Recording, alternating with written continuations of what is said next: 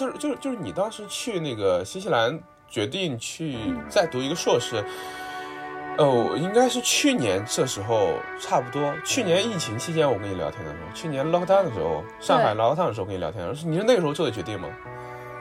对对对，就是上海那个时候。OK，那跟上海这件事有关系吗？有关系啊。呃，虽然我当时本人不在上海，但是你也知道，就是干那个媒体那一行嘛，你每天就是在关注这些。但是可能如果我不干这一行，可能我也会关注这些。然后。呃，我真的看了好多，无论是新闻还是普通人的记录什么的。首先，我觉得我本来的职业道路，我之前一直想在国内做记者嘛，所以一方面我对这个职业本身就有些心灰意冷，我就觉得我可能需要再找找新的方向、新的出口。嗯，然后这个时候又遇到了上海这个事情，让我觉得我要换一个国家去寻找。我觉得那段时间的我自己就。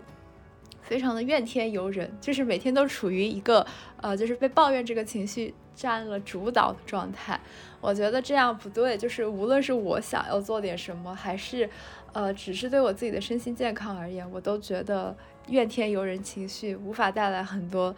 正向的结果。然后新西兰这个国家，我我是因为知道新西兰它的土著毛利人和它的毛利文化，就是在近可能二三十年被。他们整个全国提上了一个很重要的议程，他们现在宣称自己是一个双文化国家，bicultural。他们是说，首先我们说英语，就是国际上可能认为新西兰是一个说英语的国家，是一个前英国殖民地，但其实上你来到这里，你会发现路上到处都是呃双语的标牌，然后呃毛利语的东西命名了他们国家的很多主要的政府部门，就是。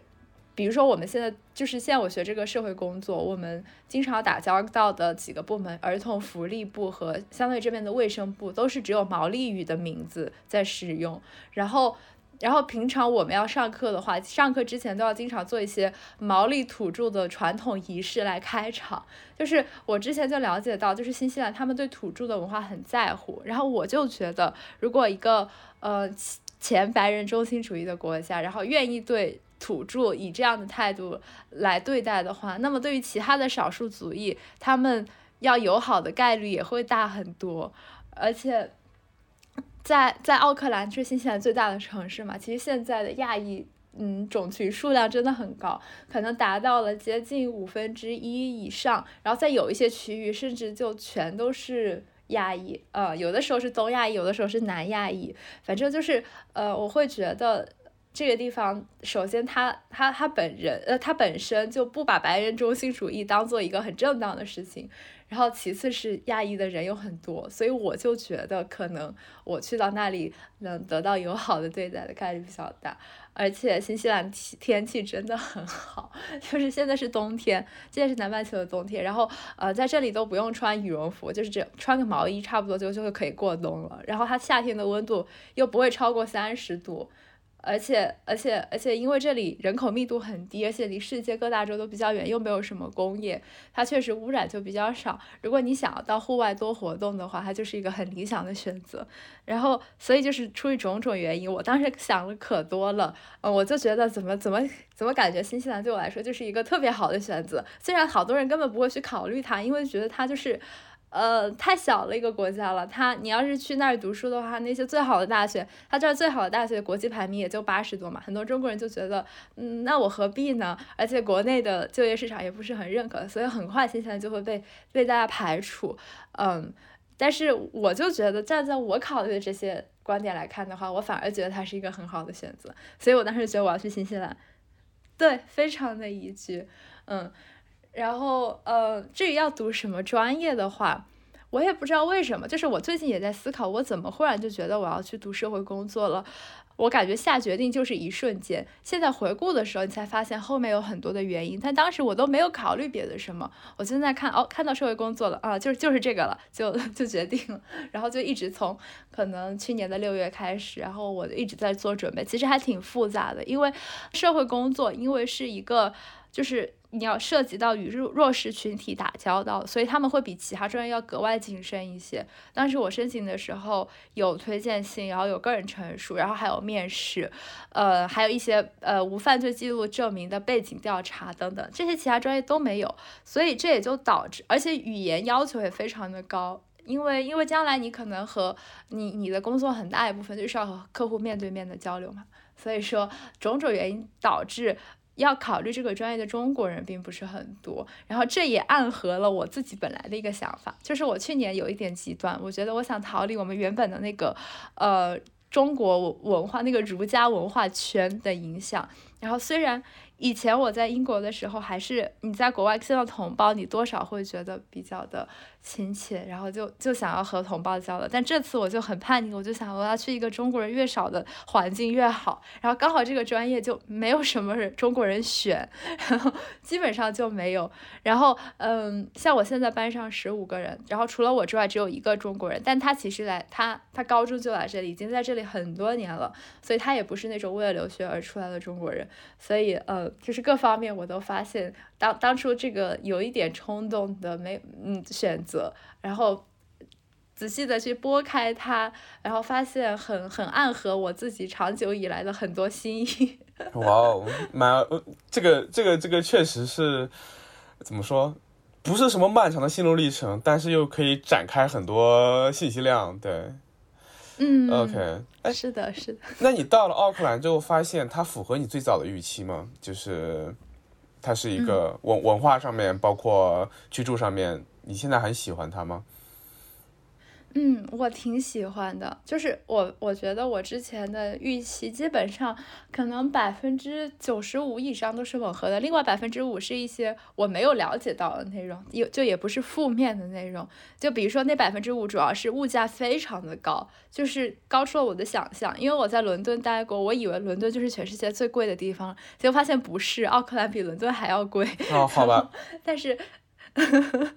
但是它租房没有那么贵，就是呃房价一般都是大家最大的支出嘛，租房它租房没有那么贵，可是超市的东西非常的贵，这是我没有预料到的。然后其他的就是呃气候啊、环境啊，然后本地人的包容性等等，包括我在学校里边遇到的呃文化多样性，我觉得都是符合我的预期的。我在这边真的认识了很多。就是有些朋友，他们来自的国家，可能我之前就是听都没有听过几次，然后但是你可以在这里遇到，而且好像大家都都是，就我之前还是，也许是因为我之前即使在海外，还是和中国人打交道比较多，我就我就总感觉我会有一种预设，会觉得你和一个来自和你完全不同文化背景的人相处，可能很多问题聊不了太深，你们能能说的东西有限，但是现在发现我这是一个。这是一个假的 想法，然后，呃，其实，其实，其实，这其实好像，如果你真的想要和一个人成为朋友的话，是一件没有多难的事情。而如果你成为了朋友的话，其实天南海北，什么样的问题大家都可以聊，并且也没有那么多所谓的对方就难以理解，因为大家都是 human being，都是人嘛，嗯，就，嗯。所以这是让我觉得特别开心的一件事情，挺好的。我我我听下来之后还 蛮羡慕的。那如果你你你你现在，比如说你你学这个专业，然后你现在才学了四个月，然后你你说你你你你现在有点优绩主义的困扰，是为什么呢？哦，这个倒是和我现在学这个专业不是那么相关，也有一些关系吧。是因为我觉得我之前的。人生轨迹都是被要优绩主义驱赶下走出来的轨道，然后呃，我现在因为种种原因，我呃离开了这个轨道之后，然后我就会觉得，虽然首先我庆幸我自己能够离开它，然后其次是我知道这是我内心想要的一个结果，优绩主义给我带来很多的困扰，然后但是我随后发现它的一个副作用就是它的它的。鬼魂还缠绕在我身上，让我觉得，呃，我现在没有办法去和任何人比较来确定我的位置了，我就不知道我现在算什么了，会有这样的这样的。哎，你你会真的会觉得自己过去是走在一个优绩主义的主义的道路上面吗？或者说是？呃，对，我觉得或或多或少也也有，也许过去的六七年，可能自从我上大学本科以来吧，我会越来越有意识的让自己摆脱它的影响，但还是会有。就比如说我在本科的时候，我还是想要拿更高的绩点，然后我还是想要去，呃，硕士的时候去升，呃，排名和声誉更高的学校。然后我回国之后，我还是就比如说，我想我当时想干媒体嘛，就是媒体这个行业在。在优绩主义的指标上面已经有一点非主流了，因为首先它现在的体量又不大，然后其次是它的经济报酬又不高，然后你的晋升空间也不大，就它本来也是有点非主流，可是仍然有很多很优秀的呃学文科的年轻人在进到这里边来，所以你会发现。你要在这个行业里面有一个立足之地的话，面临的竞争也是很恐怖的。就比如说我之前我第一第一家实习的那个机构，那里边的人可能百分之七十都是北大毕业的，然后呃，然后就就非常小的一个行业里边的竞争也是这样子。而而你被这些很优优优异的年轻人包围的时候，你就情不自禁的总是觉得自己不够好嘛，各方面的不够好，对。所以，所以即使是这样子，我也还是会会有会有那个影响，嗯，但是我可能相比于另外一些更优绩主义的方向，比如说一定要进大厂去拿月薪三万以上的工作，这种已经。要好很多了，可还是会有。就是我觉得优绩主义的问题就在于，它可以是任何一个指标，任何一个指标，无论是钱，无论是成绩，无论是呃你读过的书，然后你这个这今年去过的音乐节，就是你想比什么都可以跟别人比。然后如果你在这个逻辑里边的话，你表面上可以看上去是过着一种很非主流的生活，但其实你内心可能在想，我是不是没有另外一个人那么的亚？就是 OK OK OK OK，明白明白。你你当时意识到你身上这个优绩，就是你你说的还是受到他的鬼魂的影响的时候，就这件事情，嗯，跟你后去呃新西兰选择去读社会工作这个关系，我似乎还不是很大，似乎不是很大。你就是啊，这个过程中感受到了这个东西的那个影响在身上。呃，但是你会觉得优绩主义的这些影响对你来说的困扰在于哪里？就啊，刚才你也说到了，是那个，sorry，你你说到是说找不到自己的位置了。我觉得这个这个点很敏锐，而且很有意思。嗯，对对对对，对，因为因为优绩主义的最核心的逻辑就是要和他人比较，并证证明自己优于他人嘛。然后只有优于他人的人才是值得肯定的，才配得上任何的奖赏。然后我就，所以说，那如果说你无法去和他人比较，那这个时候你的奖赏又来源于什么呢？呃，如果说是一个不在这个体系里面长大的人，他可能就是他的自我满足就是一种很大的奖赏。就比如说今天下雨了，他就觉得他就想在家里边躺一天，他觉得特别的放松，然后他就他的那个脑子就会给他分泌很多的多巴胺，让他觉得他度过了快乐的一天。而一个优绩主义。驱赶下的年轻人可能就觉得，呃，今今今天今天下雨了，我应该在家里边学一整天。然后，如果我在家里面躺了一整天，我我就是在虚度我的青春。然后就没有办法只通过自我，即使他躺着，可能也很快乐，也很舒服。可是他他无法说服自己，我配得到这种舒服。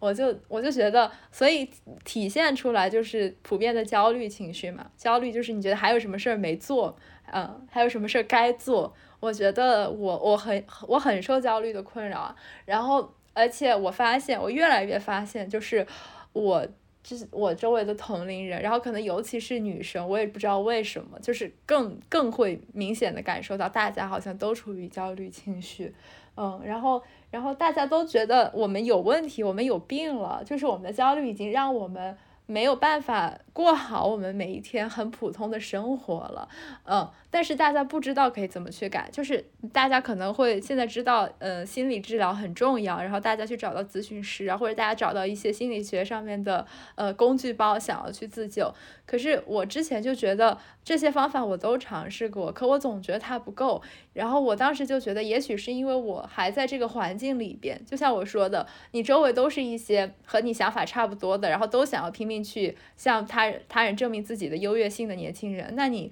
你再怎么说服。自己，你你你你的客观现实就摆在那里，你很难真的摆脱它。所以，我我当时就跟别人讲说我要去新西兰这个国家，很多人第一反应就是有点讶异，因为他们会觉得新西兰是一个有点偏远的地方，就是它听上去是一个好。好的度假场所，可是听上去不像是一个好的安放你后来人生的一个 地方。然后，呃，然 对，然后我就说，你们知道吗？就是新西兰人，他们他们很很佛，他们很躺。然后大家一听到这个就两眼放光了，然后就说啊，对我也好想像新西兰人一样。就是我得告诉他们说，其实我心里面也有一种想法，就是我也许是我的猜测，我感觉在这样的国家长大的人，他们可能。呃，焦虑感会更少一些，然后他们更容易能够得到内生的自我满足。然后我就想被这样的一群人包包围着，然后也许他们就会给我施加一些潜移默化的影响。有一天我会变得更像他们，而不是变得更像曾经的优绩主义的那些我。我我我其实对这个词儿不是很熟，就对优绩主义这个词儿不是很熟，就是可能可能可能，就我我觉得我不能说没有受到这玩意儿影响啊。就是说，但是我听到这个词儿，其实是在最近一两年才听到这个词儿。我好像是，呃，对对对，我不知道你是听说这个词儿，应该听说很早，优绩主义这个词儿。嗯，也也没有特别早，就是我感觉它这个词暴露在中文视野，真的就是这一两年，可能是一些新媒体在谈谈论这件事情，把它带火的，而它本来。是一个英文词，然后我其实最开始听到的是那个英文词，是我在英国读书的时候。那个英文词是什么？是是是哪个词儿？Meritocracy。而且很好玩的是，我在什么样的一门课上听到这个词呢？是一门研究中国的课，然后那门老那个老师说，他们是用这个词来讲中国古代的科举系统的内生逻辑。说我们的科举系统是建立在 meritocracy 的逻辑基础之上的，因为大家要通过考试选拔出那个更优异的人，然后来治理这个国家。像你知道，我自己有一个小社群，呃，就是做瓦力团那个社群，对，那个社群当然给了我很大支持了。对我们一群朋友，然后我们会聊优绩主义这个问题。首先，我们都认为优绩主义当然是个问题，它肯定不是什么好东西，对吧？然后。嗯，其次，但是我们更关注的一点就在于，就比如说我们对优优绩主义进行反思和批判的时候，第一点就在于，就是说如何分辨优绩主义，或者说优绩主义的来源到底是什么。然后，然后我我我我觉得我这个东西我们可以探讨。就比如说，那我可以先说我的观点，呃，或者说我们的观点，OK，呃，我们认为优绩主义是一个蛮自然的东西。就是它不是，它不是一个被完全建构的东西。我觉得这是第一个分辨。对，它肯定是由人类的竞争来而来的，就这个是是是是是是是比较明显的。OK，也就是竞争行为来的。然后人类的竞争，那肯定是一个可以追溯到很远古、很原始的时代，可以追追寻到人还是大猩猩的时候，就是那个猴山里面那个就求偶啊，或者是争那个那个那个那个那个争夺社会资源。也就是说。竞争这个事情本身它是有自自然必然性的，那优绩主义就是你希望比别人更强，你希望比别人去比较，然后你希望去比别人获得更多的资源，这件事情是有它的自然必然性的。也就是说，那优绩主义它它还是一个蛮自，就是不能说是蛮自然，就是至少在它的嗯起源上，它是带着很强的这种自然性的一个东西，那就很难去说我要。我要跟这个东西就面对这个东西的时候，策略就肯定不是说把它从我身上剔除出去。这这个这个这个是我的一个基本判断。其次就是在于，就是如果我我们想把优绩主义从自己身上剔除出去的话，我觉得你刚才说那个问题非常非常好。就我们必然会遇到一个找不到位置的问题，就是找在社会上找不到位置位置的问题。我正好跟你分享一个非常有意思的事情，就是我最近的一个经历啊。我我说出来就就很可能有点凡尔赛，但是但是我觉得我我们俩正好做一个对比嘛。你知道我从小到大是社会文化对我有很优优绩主义的一个，这就是社会文化在我们这一代人都蛮优绩主义的，对吧？而且我我就像我说了，我们抛除不了它。但我的家庭教育和我的学校教育对我来说是一个完全的反面。对 对，就首先我的父母从来没有对我进行过优绩主义的预预期，就他们从小没有能力，也没有这个想法去让我进入到优绩主义的轨道中去。就是我其实在现在看来可能算是个中产家庭，但我爸妈绝对不会觉得自己是，呃，他们不会有这种中产的自觉，这很有意思。嗯，因为因为我爸他们爸我爸妈那一代是属于有点，就是有点通过运气达到现在的这种，嗯，对对对，他们没有中产的自觉，就是我爸妈没有中产的自觉。就在他们的想法里面，自己是一个从底层因为幸运而变成现在这个样子的人。他们对这一点，我觉得他们对这一点的感知还蛮明确的。就是我我我我跟我同代人都差不多。然后我爸我爸当时只是做了一个非常激进的决定，决定逃离家乡，然后变成现在这个样子。然后他，我觉得他这一点上面还是有有一种谦卑在的。就是他回到老家的时候，看到。自己的亲戚朋友的时候会知道，就如果当时我没有逃离家乡，我就是他们中的一个，就就他他会有很强这种想法，对，然后他们没有这种中产的自觉，然后他们也没有这种阶层滑落的焦虑，至少对我，我觉得也没有，所以说我从小到大接受接受的家庭教育是非常非常，就平不是说平民主义，就是那种。就这就是就是说生活就这样，你你活下去好了，OK，结婚生子，然后，呃，对对对，你你你就说的那个俗一点，就是你开开心心就好了。我小时候对此还有还有意见呢，就是我当时在学校里面，其实 觉得我应该卷，但我爸妈没没有什么想卷的想法，OK。然后，但是我自己也没能力卷，因为我从小到大接受的教育也不是精英教育。我在我在一个县城的很差的。中学里面就是接受中学教育，然后我在一个二本学校里面接受大学教育。这整个过程，他告诉你，OK，这个社会是一个优绩主义的社会，但你是个 loser，就就就很现实的告诉你，我觉得蛮有意思的。就为什么我对二本学生这个话题现在非常感兴趣？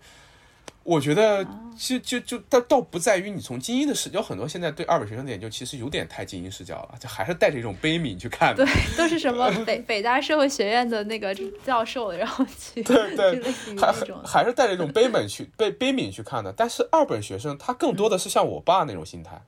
就是我爸妈他们就是说，如果有一个一寻常二本学生的孩子的话，就是还蛮正常的一个这种。这种这种及格家家庭，就是我生活过得去就好了。其实这种家庭很多的，这种人也很多的。在这个社会中，精英永远是少数，然后怀着这种优优绩主义的压力的人，往往是北大毕业的，就像你说的，往往是名校毕业的。就就真正二本的学生，他不会考虑这个问题的。就是我我我我其实我自己，因为我我我过去可能说二本学生这个时候带点自嘲，然后带点。带也带点幽怨，但现在我也不能说完全摆脱这个东西的阴影了。但我觉得蛮有意思的，因为二本学生这个身份，它天然的给你一种你不必要进入到那个竞争中去的。你说这个保护罩也好吧，还是说你就就拉着你？对，反反正我自己是没有任何，我觉得是我没有受受到任何优绩主义的教育，就我不我受的不是精英教育。OK，这个很有意思。了解。然后我觉得，我觉得就是说，我的这些经历。导致我其实给我带来一个问题，什么问题呢？我没有那种，就我从小到大很长时间没有那种精英意识，也没有那种社会责任感。我觉得，呃，优绩主义它不是说完全没坏处，因为优绩主义，嗯，就是竞争拔除了价值之外，就这个是我最后想要谈的。但我想说的就是说，呃，我如果一个人完全没有竞争意识的话，就是我随大流过的话，那当然也很危险。嗯，就就就是我身上这种危险，但但我现在身上可能没有这种危险，但我过去是有的。嗯，我过去身上就是我不想在这个社会上找到自己的位置，我只希望这个社会给我一口饭吃。这是一个没有被优绩主义卷入的人很容易陷入的一种想法。当然，我这个也不是对我们这个社会中的底层有所批判，我只是说这个社会某种程度上建构了一种这种文化：你们精英，你们去卷，然后我们这些底层，然后我要的不过是一口饭吃。当然，我也在竞争。我也被卷入到这个系统中来，但是我对自己没有那么高的期待，所以我卷的方式跟你们卷的方式不一样的。优绩主义的竞争、精英的竞争和底层的竞争之间是看起来相似，但里面有很多东西，我认为还是值得细细分辨的。这其实呃，我也是我现在认为对二本学生的研究一个问题啊。对，大大家都看到他们也在卷，然后顶层也在卷，但是卷的方式还是不一样的。他们对社会资源的。社会资源的竞争也好，或者对社会资源的诉求也好，我觉得还是有有有很多东西蛮值得分辨的。但但但，我还是回到我自己身上来。但我自己身上来，就是我自己来到上海之后，嗯，呃，尤其我最近这群朋友啊，这个这个社群里面，然后我发现我自己进入到这个社群中之后，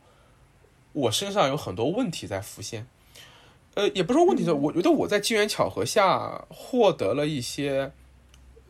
很很神奇，就我觉得我我我我还蛮那个缝合怪的一个人，就是我过去是这样的一个经历出来的人，后来机缘巧合，呃，也可能跟我们这个行业有关，就是我进入了一个我原来跟我不一样的世界，就是我进入了进入到我来到上海之后，我进入了一个所谓的精英的世界吧，就是至少我来上海之后，我认识的这些朋友应该都是名校出身的，然后都是比较高呃。就是说，接受教育水平比较高的，一般都是名校或者留学出来的，然后家庭条件也比较好，呃，就是他们的家庭是有那种中产自觉的，对，就跟我这个家庭完全不一样。就就我觉得这个这个东西是，你说你说我我我我我我有这种幸运吧？那我确实这种幸运，就是我爸妈他们确实属于是一个，呃，位于那个中产阶级，但没有那种中产中产中产自觉的人。但是我看到我身边有中产自觉那种家庭。的那种焦虑感是比我爸妈要强的多多多的，对，然后，对，这是一，然后第二就是那个他们的，他们的，他们的履历，就比如他们在他们尤其在学校中的履历，这这点我非常好奇，就是我最早的时候，对我觉得这一点非常有意思，我跟这些朋友交流的时候，因为他们我们价值观还是大致相似的，我们大家都有对优绩主义的反思在。但是我我好奇的一点就是，我的出发点永远是我在我的那个环境中缺的那个东西。我直白的告诉你，二本二本二本学校中，我认为缺的一个东西是什么呢？当然，很多名校生也会认为自己学校也没有，就是那种精英自觉。嗯优绩主义的问题，在我看来，恰恰是排除了精英自觉的竞争。而真正的所谓的精英自觉，是那种很很老派那种，你说是知识分子的傲慢，啊，不，知识分子的那个知识分子不叫傲慢，叫知识分子的骄傲也好，或者说一种贵族的骄傲也好，就是那种自觉，那种是说我在这个社会中是一个有。其实怎么说？怎么说？我有知识，我有能力，然后我在这个社会中是最顶尖的那一批人，我是精英。然后精英主义在过去不是个不是个贬义词，对吧？就像你应该也知道，对，在社在很长一个历史时期，它不是个贬义词，就是精英他有一种自觉，就说那我对这个社会有责任，就这个东西啊，嗯嗯嗯，这个东西我认为就二本学生从来不会考虑这事儿。就是二本学生，他整个社会都告诉你，你对这个社会没责任，你对这个社会的责任就是生个孩子活下去。对，大家不会这么说了，对，但心里面都这么想的。对，肉食者谋之嘛。对，就我在学校里面听的最多的是，你不要想那些东西，那些东西有人去考虑，就你只要过好你的生活就 OK 了。就是我我我我在那个大学里面的时候，包括我。我记得我跟我第一个女生女朋友分手也也有有这个原因在，对，就当时我觉得刚入学的时候，她她的激情在头两年迅速消，就是一仅有的一点所谓的理想主义激激情，就在头头半年可能就没了。我刚开始的时候完全没有这个激情的，我在高中的时候都没有，但我在大学里面就莫名其妙的被培养出来了一种，就希望去承担一点这个东西的那种感觉，但是所以说走上了不同的道路嘛。我我当时就一直在问我这些朋友说：“你们在高校中，你们这些名校啊，你们是复旦的，OK，北大的，清华的，然后你你有可能是哈佛的、MIT 的，就是你们身上有没有这种，或者你们的学校中有没有这种氛围，就是有没有一种精英的自觉呢？”然后他们告诉我没有，但是这个状态是完全不一样的。名校里面的学生他知道自己该有，然后呢？他接入到了一个现在的这种平民社会之后，这个平民社会的竞争也好，或者是当下的这种世俗，就世俗，就是极端世俗化的现代性社会，把这个价值跑拿掉了之后，那每个人都在逃避这个价值预设，就是在那个名校，尤其是名校学生这种感觉特别强，我能感觉出来，就是在他们上一代人或者他们的上上一代人，那些精英是有这种精英自觉的，然后这一代人。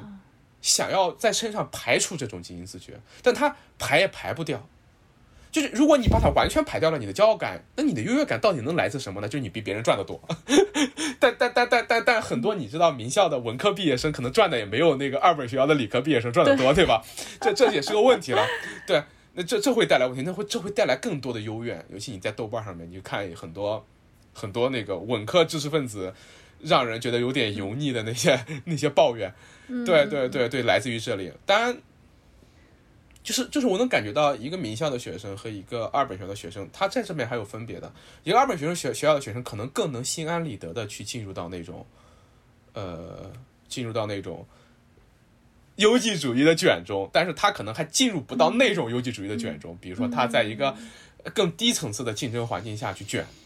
他可以心安理得的去卷，而且他带的毫无压力的去卷。我觉得过去过往的精英，尤其那些名校学生，他们在卷的时候，尤其是文科啊，我没有在内涵你们选课的意思啊。尤其是文，尤其是文科的时候，他们带着一种，其实我觉得是带着一种，带着一种，我觉得很悲哀的心态去的，就是尤其是文科。文科刚开始的这种很多一部分很大一部分价值来源就是来自于自己身上的这种价值判断，就是我们这个社会应该是怎么样的，然后我们这个社会，我们这个社会应该有一批有一有一批人去思考那些大问题，然后我们是这些被应该来思考这些大问题的人，但现在这个价值被剥离了，然后只能进入到一个渠道去卷，然后理工科还好，你作为一个清华的或者是。或者是 MIT 的理科的学生出来之后，你可能那些人我感觉也没有什么这种优绩主义的压力，因为他就可以进入到科研部门或者说是研发部门，然后在里面去卷自己所谓的科学那一套，然后，然后，然后对这个社会做出贡献。OK，但是尤其是人文学科，在整个整个现在这个时代，就面临着一种错配的问题嘛。我觉得，就是是这还还是说回我自己。还是 sorry sorry，我有点跑题了。但是我我觉得我我在这段时间里面，我有个什么好处呢？就是我刚才说那群人啊，他们虽然会有这种这种这种这种这种这种这种焦虑，就我问他们有有你们你们身上有没有这种呃精精英的自觉？他们说没有，但他们实际是有的，明白？就是他们你是怎么感觉到他们实际是有的呢？这种是这个这个东西非常微妙，就是我想说，就我下面想说的那个东西，精英的自觉是想要对别人施加影响。主义优绩主义，其实在我看来是一种被异化了的那种精英的自觉。就是这个精英在过去，就我们看精英在过去，在前古典时代，一个精英他是怎么样达到一种相对整全和圆融的生活的？他是通过自己。他他当然通过一套社会规范，就是社会首先都会会对精英有一套规范，在欧洲可能是骑士精神，在中国可能是礼法，就在恶臭的儒 儒家文化圈，它可能是礼法。然后这个礼法是对精英的生活有一套规范，然后这些精英以这套规范去生活，然后而但是这套规范并不是一个纯外显的东西，它是有其功能性的，它往往在当时的时代是解决一个具体的社会问题。然后他们解决这个社会问题的方式，往往是自上而下推动的，呃，无论是在东方还是西方，都有自上而下、自下而上的两种力量嘛。呃，但但在但在古代，这种自上而下力量可能会更强一点，maybe 就是或者在那个历史叙事中可能会更强一点。这种方式往往是这些精英通过一套一套一套一套方式去施加自己的影响力。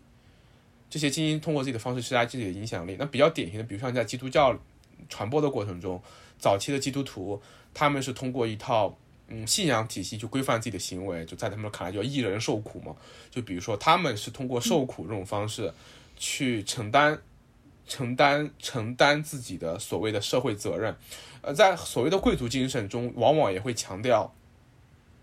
呃忍耐、忍耐的忍耐的美德和奉献的美德。对，那在中国这边也会有这种对士的要求，要士要。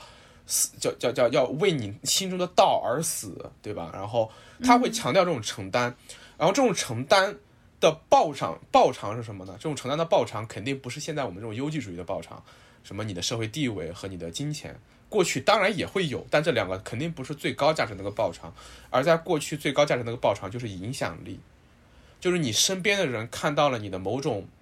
道德的优越性，他想要去效仿你，想要去模仿你，这种东西在儒家被称为教化，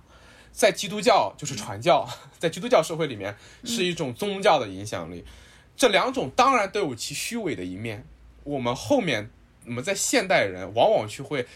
盯着他们身上虚伪的那一面，你们这些知识分子好虚伪，你们这些道学家好虚伪，你们那些基督徒好虚伪，你们。嘴上是仁义道德，干的都是那些苟且之事。但这个逻辑的分辨，我觉得很重要的，就是说，一个人生活在世界上，他的报偿里面有一部分来自于影响力。当然，在现在的一些社会学研究里面，会管它叫什么自我价值的实现。但是，我觉得，我觉得那是一个陷阱，因为它的表述是一个很大的陷阱。它的表述叫自我价值的实现。但这个自我价值的实现，往往是通过别人的肯定而获得的。啊，对，他，对，他不可能说我自己肯定自己，我自己爱自己，完了之后我自我价值就实现了，这怎么可能嘛？那那如果这样的话，那就很简单了。那我冥想，然后我在冥想过程中不断的自己夸自己，你就可以摆脱那种焦虑吗？不可能的，肯定要旁边有你，肯定你做了一个什么事情，获得了别人的认可，这种认可当然也是一种稀缺资源。对，在当下，尤其是在这个超尺度的社会里面，在我们现在这个社会里面，你想获得别人的认可，绝对是特别难的事情。你在古时候，你想成为一个卓越的人，像那个希腊人说的一样，你想成为一个卓越的阿雷戴那那那种人，不是那么难的。几万人的一个城邦，你努努力，你就可以获得别人的尊重。现在我们几几几十几亿的一个国家，对吧？打篮球最好的就那十几个人。你打你篮球打的再好，没人在乎你的。你文章写的再好，你如果进不了作协，开玩笑，你成不了双雪涛，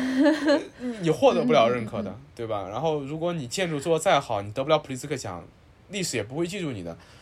这就是为什么项标强调附近的原因。我虽然不太认他那一套啊，但是在附近得是得到认可的一个方式，就是你不要想着你为全社会奉献什么。你要想着你为你身边的人承担什么，然后他们的认可会给你带来那种、那种、那种东西，但那个东西现在正在被瓦解嘛？就是，呃，像标说的附近，就是大家不再关心我在小的这个共同体里面去获得一个去承担，并且施加影响力了。而且由于一些特殊的现代性文化，导致大家对影响力这个东西非常敏感。我不希望不希望你影响我，你是不是在 PUA 我？你对我好是不是在 PUA 我？那不一定，对吧？但是但是但是但是但是但是这是一个问题。所以说，嗯，我自己在，但我在我身边这群人身边能感受到他们这种精英的自觉，他们对一些所谓的，他们对一些好的事情。呃，是有就或者说人对一些好的事情是有自觉的，就什么该做什么不该做，尤其是在一些人生选择的时候，比如说在一个时刻我要不要站出来，问我身边的人承担，这当然会在一些极端情况下。嗯，我说了这么多，其实我我不敢说我自己没有对没有被优绩主义困扰，因为我在建筑行业里面，建筑行业什么样你也知道，对 对，然后。任何一个行业可能都是这么一个一个一个行业。我我最近其实也面临这个问题，就是，呃，我在我前前司，就是我在一家建筑设计公司，在那里面，就时时刻刻面临这种大家在这个行业中卷，然后无意义的卷，然后呃设计的东西都是啥玩意儿，然后对我感觉它没有任何社会价值，然后让我。很痛苦，然后现在我离职跳出来去农村做一个做一些小项目，然后赚的也很少，然后也不轻松。但我我不是想说这个东西有多对，而是说它也是我的一个尝试，它也是我的一个尝试。就是做这个东西为什么好？因为它有一种对我来说，我觉得它对我，我觉得我觉得对我来说是一种影响力，就是就是对我来说获得影响力的一种方式。首先，我觉得我。我我做这件事情，让我这个人变得更整全了。就过去我在播客上面说一套，但我在公司里面是做一套。嗯，这这其实让我有点觉得自己不是个好人，你知道吗？就会让我觉得我这个人有问题，就是我我有一种道德压力。对你明明在播客里面说的是大家应该去，呃，重新建立一种对建筑的信念。OK，结果你在。办公室里面画的是这玩意儿，对吧？给地产商画的是这玩意儿，你知道这玩意儿将来肯定变成鬼楼的，但你还在画它，就是因为你想，你比你身边的人一个月多赚一万块钱，这不就是优绩主义吗？这是的，对吧？但是，但是但是但是到了村里面之后，那个房子盖成之后，我知道那个村里面所有人都会认可它是个好房子。然后当我再去跟别人交流，尤其是给我的晚辈交流的时候，我能拿我自己的项目举例子，告诉他们什么是我相信的一个好的建筑。对。然后我觉得这个东西给我的报偿是非常非常高的，它它比我现在的这个呃报酬腰斩要就是对我就就我目前我个人来说，我我愿意去付出这个代价，然后去获得这份整全性。这份影响力，我觉得你这个剖析关于影响力这个剖析真的非常的辛辣。就是我在想，我以前呃没有没有，我真的我觉得我被深刻的启发了。听了你的这一番，嗯，你你你的感想之后，我在想，呃，就是也因为有有一个瞬间，我想说，为什么这些年就是我们看到的文化精英越来越多的要要要。无论是以前通过公众号，然后现在通过播客，还有再再早的更呃用用微博号，就是来来来来打造自己的一个呃个人的表达空间。我觉得这个背后的驱动力，可能就是你说的这种影响力。嗯，对对对。我我觉得很大层面上是这样的，因为因为在在这个优绩主义的社会里边，我们我真的觉得你你说的很对，就是优绩主义它把影响力这个部分摘掉了。对，嗯，然后，所以，所以那些呃有精英自觉的人就找不到出口。也许像我说的，我觉得我找不到我自己在在一个新的国家的位置，也有这种也有这种痛苦。就是呃呃，当我曾经被那个优绩主义的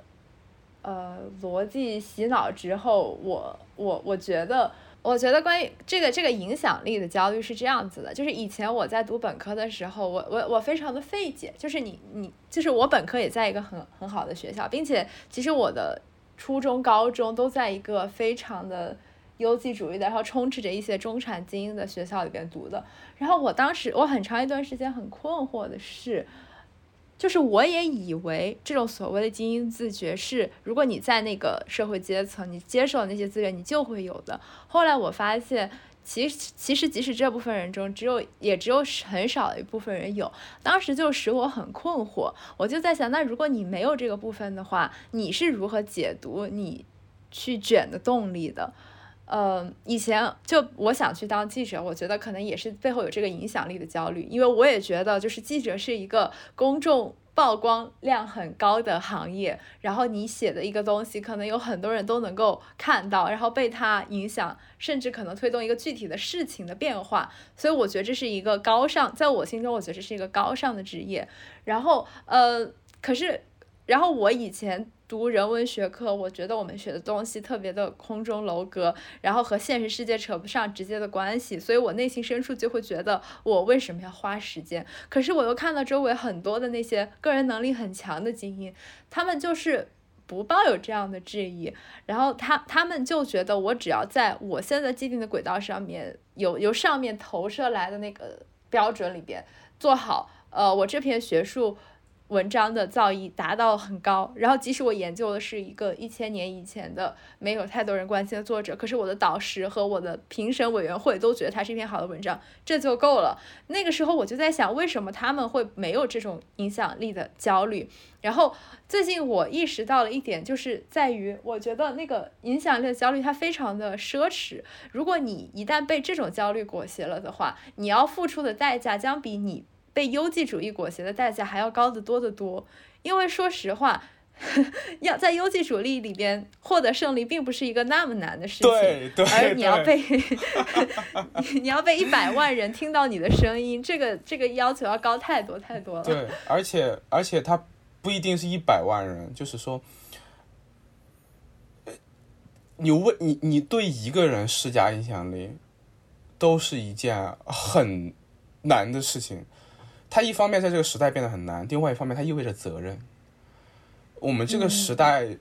大家是逃避责任的，大家不想去组建家庭，不想有孩子，然后不想让自己背负上什么。你想影响力是多大的一种背负？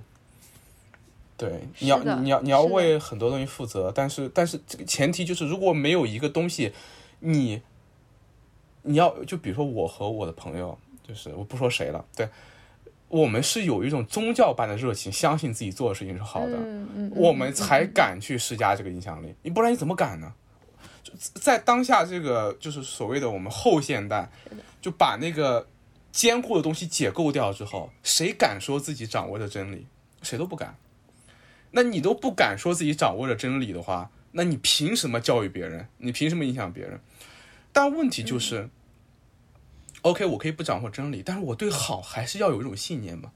但现在，因为大家似乎对这个东西认为认为认为它没那么重要，对对。而而且很有意思的是，我我回应你刚才一点，就你说到播客这个问题嘛，就你有没有发现，其实我我觉得，就我我这话也不是说吹捧咱们俩，你看你和我，我们都没有什么流量焦虑，对吧？一我觉得恰恰是因为我们对那个。优绩主义有反思才会没有流量焦虑，因为流量焦虑是很优绩主义的一件事情，就是比数字嘛，是，对吧？你三千我两千，你你三千我两千，你首首先，哎，这很有意思一点，就是我我那个朋友，就是就对我影响很大的，就是我感觉我的信念是从他身上传递过来的，他也做播客，嗯，OK，我知道你应该知道他是谁，但是我就不说名字了，OK，嗯嗯，我们私下交流的时候，我们会说，那你看见你的关注关注量涨，你会不会开心？你当然会开心，对吧？你看见你那个播放量哗哗哗往上窜，你开不开心？你当然会开心。但是，一方面你承认这是一种本能，这是自然必然性，这个东西是写在你基因里面的竞争因子。OK。其次，你用你的另外一方面，就是你身上我们管它叫宗教性的那一方面，你去克制它，就你不把它看得那么重。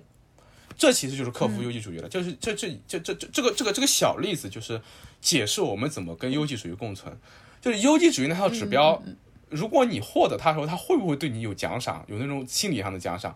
比如说你赚的比别人多，你你吃的那顿比别人好，尤其是你有时候你花钱花的多，花的贵，他买的东西它确实就是好。这一点上面，我其实就想跟你聊的一点是什么呢？就我我对我来说，昨天我前天发现了一件事情，就是我。我不是一直在做一个房间专题吗？就是我对那个房间专题的野心非常大的，就直到我发现有建筑学的学生开始模仿我做，就那一刻，那一刻对我来说，那个报偿是比我涨一万分要高的高高的多得多的。对，嗯，就是我无意间在小宇宙上面发现，哎，这也有一个人在做房间专题，他就指名道姓说是听了 Z 的城市榆树，觉得自己也可以做这个东西。然后我当时就特别开心，我加了他微信，我说我们要不要聊一起？就是这种信念的传递，就一个人发现你做这个事情，他觉得这这个人做的事情太对了，好是好事儿，然后他想了一下说我也要做，就这种传递，在我看来是非常有价值的。就我那个朋友他做那个播客，我做播客原因很大程度上，一方面是因为他，当然一方面因为你们。对你们给了我很大启发，就你们带我第一期做了播客，我觉得那个对我对我影响也蛮大的。你们看，你们的播客其实对这个世界有很现实的影响力，对吧？直接孵化了我，真的。对，我们的信念感一在这一瞬间也大大的增强，这传递下去了。然后你看，我当时也受我另外那个朋友的影响，就这个世界上面，我觉得这种真正好东西的传递一定是这样的，就是别人嗯看到了你这个东西好，然后他相信你这东西是个好东西，他也这么做，然后这个传递。是比那种增长的逻辑要有价值的多的多的多的多的东西，这就是我们所期待的影响力的那个东西。对对对。因为因为我我刚刚说到，我觉得有有这种影响力的野心和抱负是非常奢侈的，因为一旦你选择了你要把这个十字架也背到你身上的话，你你将来的呃责任感给你带来的影响，给你带来的压力。会是前所未有的，所以我觉得很多那些即使呃在优绩主义的训练下有了能力的人，也对这条道路避而不谈，有意忽略，呃，可能也是因为一种本能的，呃，就是不不不不不能够相信自己能够去实现这个梦想，以至于那我有这个梦想，不就只是为了折磨自己？所以我觉得大家出于这种本能就把它避开了。但我的一个观察是，就是你可以通过出于本能去避开它，但是你如果你只有优绩主义这这这一个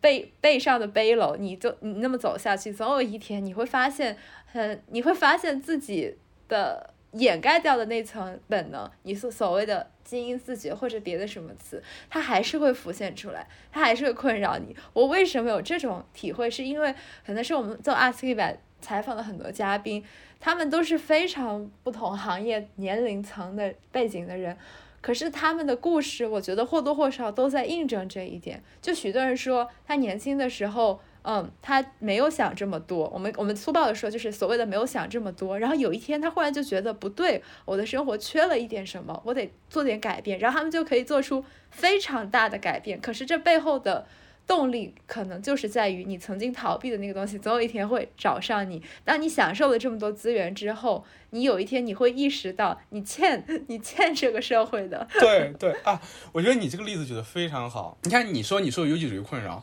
我是。我们不说优绩主义吧，就是精英自觉这件事情，我们是完全不同的路径嘛。你是一个接受那种教育，我是接受这种教育，然后我们是相向而行，我们都会面临优绩主义的问题，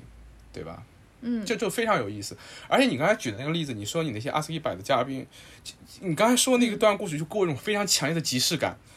这个即视感是什么，你知道吗？就是我不知道你知不知道俄狄浦斯的故事。嗯嗯嗯，就是就是你你有没有发现俄狄浦斯的故事？它作为一个希腊的神话也好，或者希腊的悲剧也好，它的那个现实意义，在刚才你的描述中，就是很多人其实不了解，不不理解俄狄浦斯的现实意义。那你看你这我们这个俄俄狄浦斯现实意义就在你说那个事情上面显现出来了。俄狄浦斯刚开始，他是命运的诅咒，总有一天会显现在你的生活中。对，就是你永远无法逃避自己的命运。我们不说精英啊，就一个人活在这个世界上，希望获得爱，这就是一个命运，就你逃避不了他的。是的，是的。然后就是希望获得爱，希望获得认可。然后你，尤其是在当下这个平民社会中，我我我我其实刚管你刚才说那种问题，就是呃那些精英人有能力，但不想要责任，不想要责任这种问题，我管它叫平民主义的问题。在我们这个平民主义时代，就是这个问题嘛。然后。这个问题，我觉得在当下，就是过去只有知识分子去面临这个问题，但是这这句话也是那我那个朋友他他那他他说的，而且我觉得说的非常好，就是我们当下是一个人人都是知识分子的时代，就是哪怕一个二本学生，他的知识水平和他的就识字这件事情上面，就足以让他在古代成为一个精英了。就是我们识字率从未如此之高，受教育的。普及度从未如此之高，但我们的这个社会的。影响力资源永远就那么点儿，对。然后我们现在又处在一个超尺度的社会中，对我们不是过去那种城邦社会，我们又是一个超尺度的社会。这个超尺度的社会中有十多亿的知识分子，十多亿的，就是说有有某种反，就我们不说不说精英自觉，因为精英自觉是个是个是个又听起来很高级的东西。其实这种精英自觉它来自来自于一种反思。这种反思其实就是你获得知识之后，你会审视自己的生活，就是从希腊那个时候开始的，或者在我们这边从古典时代最早的一批知识分子，无论就是轴心时代那群那群人，所谓的轴心突破就是这套这种反思嘛，就是这个社会上有了一群读书人之后，他们开始审视自己的生活，开始有反思。但我们现在这个社会呢，十几亿人都有反思能力，我们我们这玩意你忍不住的。你说我不反思我的生活，你怎么可能嘛？就是你你识了字之后，你就甭想忘掉了，对。然后对，就这个诅咒就如影随形了。这就这这说的再好玩点，它其实就是伊甸园的诅咒嘛。这就就是上帝伊甸园那个诅咒。你吃了智慧果嘛？你想吐掉，你怎么可能嘛？对吧？你你永远就对。然后你吃了智慧果之后，烦恼就会来嘛。这个烦恼是什么？就是这种自觉。夏娃和亚当他们之前不懂爱是什么，吃了智慧果之后懂得爱了。你懂得爱之后，你就想要会，你就会想要被爱啊，就就就是这么悲惨的，不是悲惨啊，就是。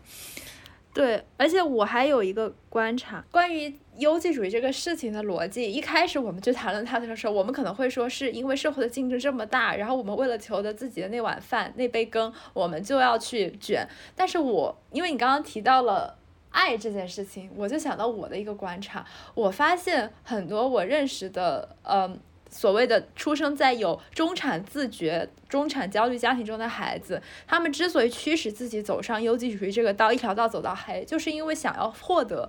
可能主要甚至就是父母的爱和认可。因为父母有这种焦虑，就觉得我的孩子要这样，然后他们是看到了这一点的，所以发现每一次当自己在优绩主义的考试也好、比赛也好证明了自己之后，那个爱都会大大的增加，所以你就无法再拒绝这个诱惑了。我觉得，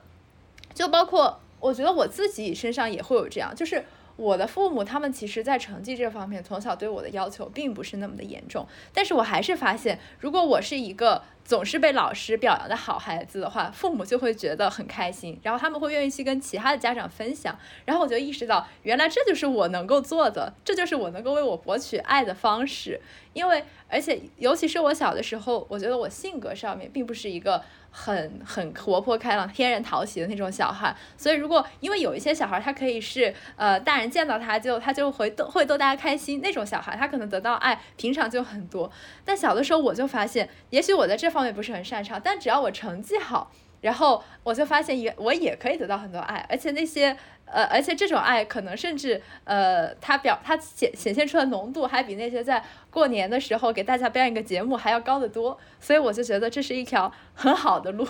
你的潜意识就把自己驯化成了，嗯，不断的去获得，甚至可能是你在你的同学之间，然后你发现成绩好，你那么容易就可以有一些社交资源，然后呃，班上那些呃你想要去结交朋友的小呃的对象，然后他们就会发现有什么题不懂可以来问你，然后呃，然后。很快，大家变得都很有求于你，然后你就可以通过在在优绩主义的道路上证明自己，获得越来越多的爱和认可，你就很难去质疑他的他有什么不对。对对对，哎，你这个分辨，我觉得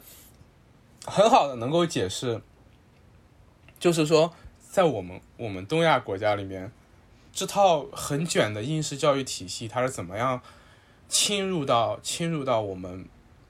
我们每个人的成长过程中的。就是为什么优绩主义这个东西，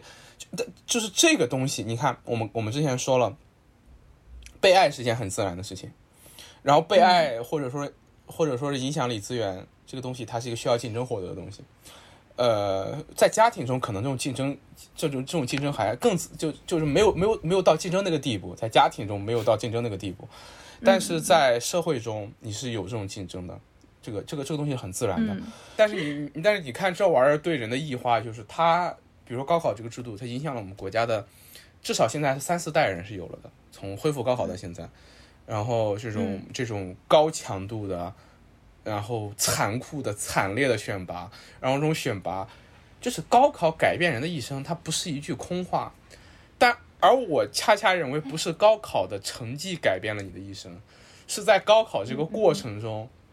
你第一次找到的那个位置和找到那个位置的过程，很可能会，很可能会成为一生中很重要的一个烙印。就比如说，他就给我打上了一个二本学生的烙印嘛，对吧？甭管我喜不喜欢，我就要带着他。但是很有意思，就是你怎么样去获得这个烙印和怎么样处理和他的关系，就是就会是在我们这个社会生活的人的一个重要的课题。然后它会影响我们，就比如说像你，你你可能进入了一条。就是你刚才说的那个 routine，就是你和你身边的朋友，就是那种通过通过得高分，通过在这个竞争中取得一个好的好的成绩的一个模式来。你想，但是那个东西也是稀缺的呀，对吧？一个班呃四十个人，的第一就一个，对吧？前十名就十个，对，那剩下三十个人呢？那三十个人就要学，就要找到一个自己获得烙印和自己处理的一个方式，然后这个过程中竞争也会很激烈。我觉得那个东西确实会对我们会有很很强的影响。我小时候也也经历过这个报赏时期，对吧？后来实在是卷不动了，主要是，对 对对，江苏高考它竞争太他妈激烈了，卷不动了。然后在开玩笑啊，但是但是呢，就是我们觉得还，我觉得我自己还是比较幸运的，就我爸妈对这个东西 push 的不是很紧。我举个举个举举个别的例子，我我表妹。我我表妹，我堂妹，我堂妹在高考这个体系下，就我觉得她被激的就特别厉害。她是那种考不好，肯定就获不了爸妈的爱的，获得不了爸妈的爱的那种状态，那就很惨很惨。因为我们能做出这种选择的人还是幸运的，因为这个时代，这个时代有时候把把把一些东西卷，把把一些发条拧得太紧了，把把一些东西把一些发条拧得太紧了。所以说，嗯，对，这这这还是完全卷进去，但是。但是其实还是有出口的，还是有出口的。你比如说，在在我看来，亲密关系是一个很好的出口。对，嗯，对，在我看来，亲密关系是很好的出口。就亲密关系有时候是我们最后给自己的一道，对你有一个亲密的人认可自己，那那他可以帮助你应对优绩主义社会给你带来很多问题。对。所以，所以爱和认可对于人来说才是更基础的事情。其实，只是我们老是用优绩主义把它包裹住了。然后我们以为我们是想拿更好的成绩，其实因为更好的成绩能让我们确认我我们是被关心和爱着的。对，我觉得其实其实这有这这一点，我觉得非常有意思，在于你看，国内的环境里面，这种优绩主义，就是你知道。我为什么还能判断？就是我我敢说，我们国内优绩主义的氛围比国外要更强。就我我敢说这一点，是因为什么？是因为一个判断，就在于我们国内的结婚率和恋爱率都在迅速下降。就是我这么跟你讲，就是我觉得这个大家就是离婚这个结这个结婚率下降和出生率下降是全世界都存在的问题。这个全是在全世界都出现的问题，就说明我们其实在面对同一个问题。这个问题，很多人认为教育水平啊、女性地位提高会带来生育率和结婚率的下降。我觉得这是对的，就是有我我确实会认为女性地位的提高跟这个结婚率和生育率下降是有这个有有有有有相关性的。它意味着女性地位的提高，就是就就就大家会认为它是个好事儿，在某种意义上，就认为这个呃结婚率和出生率的下降就意味着女性有更多的选择。啊，比如说女性可以选择从事自己的事业，而不是去结婚。我我认为这套逻辑是对的，但是我我还提供另外一个视角，就在现在人为什么不愿意谈恋爱和结婚呢？其实，在某种意义上也是因为优绩主义，优绩主义的原因，就在于就是优绩主义还带来一个什么问题呢？就在于我刚才说了，亲密关系是我们最后一道 defense，对吧？但是它没那么简单，就是如果你的生活中处处都是优绩主义。唯独你让亲密关系不被优优绩主义影响，你想可能吗？他不可能的。人在工作中比 KPI，比谁工资高，亲亲密关系中就会比自己的丈夫，自己找的对象是 是不是高富帅，是不是高净值人士？对，这个东西，或者说就会有一套指标去对你的亲密关系进行衡量。我们的家长的逼婚催婚的过程中会说。门不门门有没有门当户对？那门当户对当然是一个更传统的一种一种一种观念和想法。但是当下的这种门当户对跟古代的门当户对不一样的地方，对，这也是将来可能做做做一期节目的。就现在不是很多年轻人结婚开始讲究门当户对了吗？然后现在的门当户对跟过去的门当户对有什么区别？过去的门当户对是一种对传统的无意识的延续。呃，或者是一种阶层啊，或者是怎么着的一种分隔、一种隔离。但现在的门当门当户对，在我看来是公优绩主义的一种延伸，就是对，就是在这种以婚姻市场来计价的一个优绩主义的亲密关系的逻辑下，门当户对就是一个 市场选择的结果，对吧？然后，因为你把它变成一个菜市场了。所以说，它必然就会你多你多少钱对应多少多少多少钱的商品嘛，然后它就会把爱的东西给剥离掉。这一点，那那那那那那一个一个一个地方，它的优绩主义越严重，那么它的婚姻市场中，或者说它的恋爱关系中，这种优绩主义的裹挟就越严重。我我不知道，因为我在国外待时间没那么长，但是你看到国内朋友们连恋爱都不想谈了，在于。大家希望能够，大家其实已经对在亲密关系中获得别人的认可有点无望了。嗯，就是就是这种感觉，就是大家就是因为这个优绩主义的裹挟，会对获得认可这件事情本身绝望，这是很可怕的。就是说，我不相信有这些东西了。我不相信有有有有有有有有有有爱，我也不相信一个人会会因为我的影响力而做出改变，而且我也不希望我自己因为别人做出改变，然后我就不进入到亲密关系中去，然后我也不去对他有奢望，然后我只强调自爱自爱自爱，然后我不强调爱人，然后。这个这个情况，在我看来，在我我身边，我不知道，因为我们还算是一代人嘛。然后，我你身边有没有那种朋友，从小到大从来没谈过恋爱，就到了二十五岁这个年纪。啊，有啊，有吧？肯定是有的，对。而且而且，我相信像像你二十五岁的年纪，因为他还不是太，就是年龄焦虑，大家还不会太严重的时候，我觉得你身边单身的朋友应该也是占一个很高的比例，我觉得应该会。对对对。像我的话，我身边的单身的朋友占个很高的比例，而且我这么说，我前司就是我在我的前司，很多就是跟我差不多大，就九四年的人，就就是从来没谈过恋爱。就一次都没谈过，就是，而且他不是一个，就是他那个状态就给人感觉我没谈过，而且不是不是，他就告诉我他没谈过，而且那个状态就告诉我他也不打算谈，就就就就就这种状态是非常普遍的，是非常普遍的。嗯嗯呃嗯，这这这在我看来也是因为优绩主义带来的。那当然，这个东西在一些。我不太喜欢的哲学家那里会有一些更详细的论述，比如说什么爱欲的丧失啊、倦怠社会啊之类的。我但但虽虽然虽然虽然我不太喜欢他的书吧，但是他我觉得他的这个观察是对的，就是优绩主义带来的爱欲的丧失。对我觉得这这是这是对的，对这是对的，这是这是这是我们这个时代要面临的问题。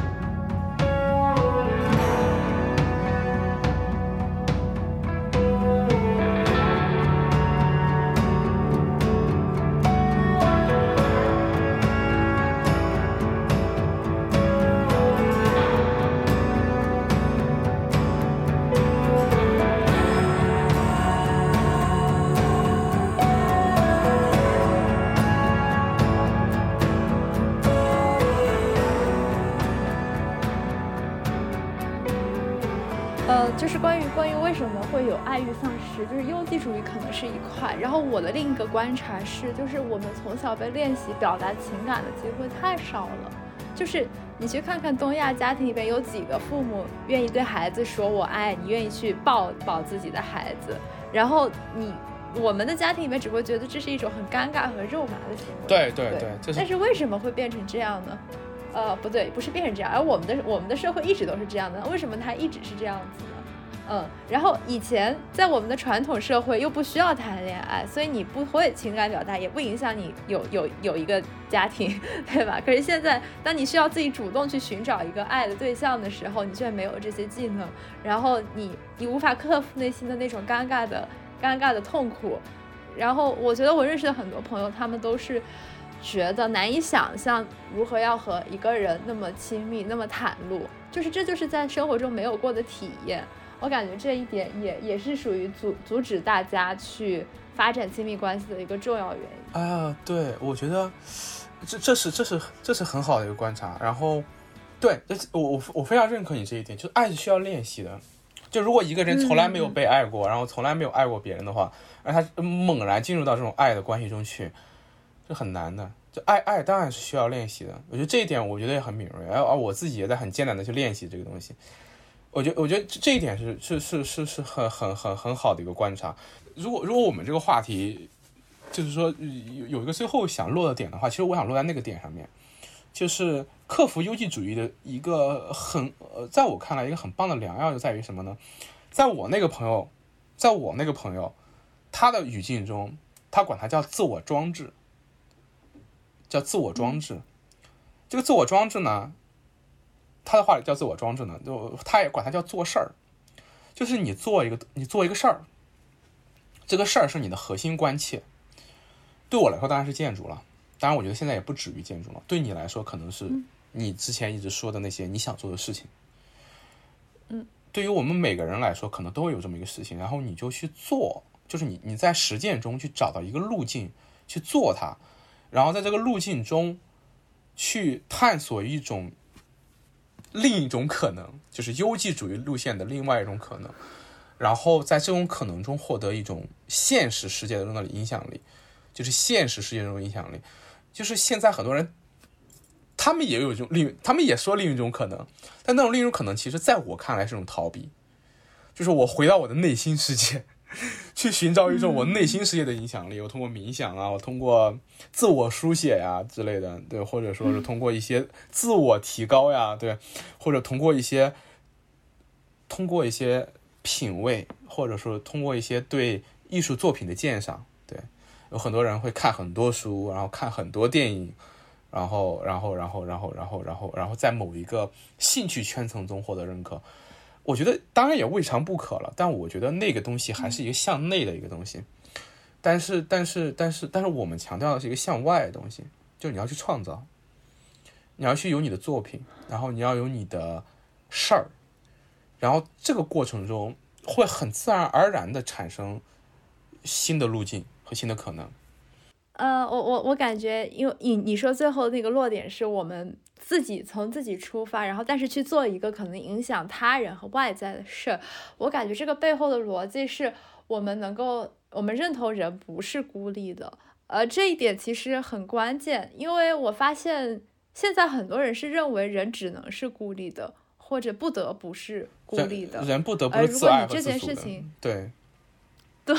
对，如果这件事情能够做出去，无无论他能不能做得完满，让他能够去开展，就说明做的人他相信。人可以和他人产生连接，对，而且他其实，对对对，你你这个你这个点，你你总结的确实非常好，对，不愧是学新闻出来的，但是开个玩笑，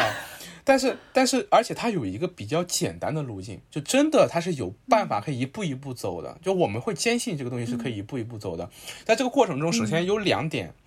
第一点就是要从解困出发的话，它就很自然，就是就为什么说。有些人他会，其实那些怎么说，没有看到人间疾苦的人吧，他就会比较难。为什么呢？因为他站在一个相对比较，就是就是你站在那样的位置上面，就很难进入到跟别人的接接触中。我们举个很生活化的例子啊，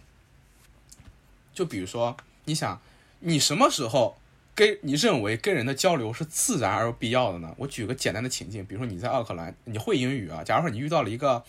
遇到了一个毛利，你在一个毛利村子里面吧。假如说我就瞎举例子啊，你不会毛利语，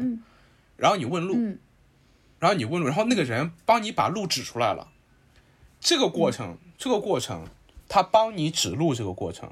他帮你指路的这个过程。就是一种很自然的人和人之间发生关系的一个，就是它它很自然，对吧？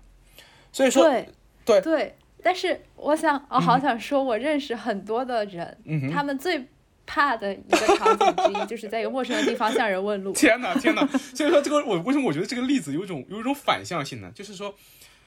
在古时候这这种情况下去去去找人帮助是很正常的。现在，嗯，技术给人了一种错觉。我我只能这么说，技术给人了一种错错觉，技术能够帮你解决生活中确实啊大多数的问题。哎，这这这个这个点我觉得非常好，我觉得你看我们我们就把它推进到这个点上来了。技术能解决我们这个生活中大多数问题，我们就去找那些连技术都解决不了的问题 去解困。哎，你说这个是不是非常有意思？就就像你做社工，我觉得觉得非常有意思。你看。社工做的事儿绝对是技术做不了的，就是技术解决不了的。对对对对对，就我们现在是一个技术发达的社会，我们这个技术解决了很多问题，比如说个人的问题，比如说一些社会问题。但是，像一些明显的社会困境，它仍然不能被技术解决。那么，对这些困境进行思考和和实践，就是一个在我看来获得影响力，或者说是。对现实世界施加影响的一个绝佳方式，而且它不一定要求我们去介入到那个大的问题中去，你在很小的问题中就可以介入。女性主义问题它不是一个你非得去哪儿才能干的才能关注的问题，呃。这个这个这个是是我们社会中有一半是女性，对吧？你身边的女性的权益其实是可以通过你自己的一些方式，你甚至说你作为一个男性也好，女性也好，如果你作为一个女性也好，你搞一个女性主义互助不对，想这个词儿有点敏感，你搞一个家庭互助会，对吧？平时进行一下亲密关系互助和职场互助，有时候其实它就是一个很好的实践。呃，像关注老公问题，你也不一定非得去第三世界国家，不对。我们就是第三世界国家，那你你关注劳工问题，你也不一定非对你，你也不得非得去什么富士康，对吧？你上海就有几百万、几十万的外卖员嘛，对吧？然后你的楼里面就有就有保洁阿姨吧。这换句话来讲，你只要不是自己开公司，你自己就是一个劳工，对吧？然后职场互助会，对吧？你有一群朋友，大家一块儿去探讨这些问题。你有一个朋友被解雇了，你给他提供法律援助。这种解困其实是一个很自然而然的做事儿的契机，就像你看到一个人他不认路，给他指个路一样。我觉得这个东西是很自然的。嗯，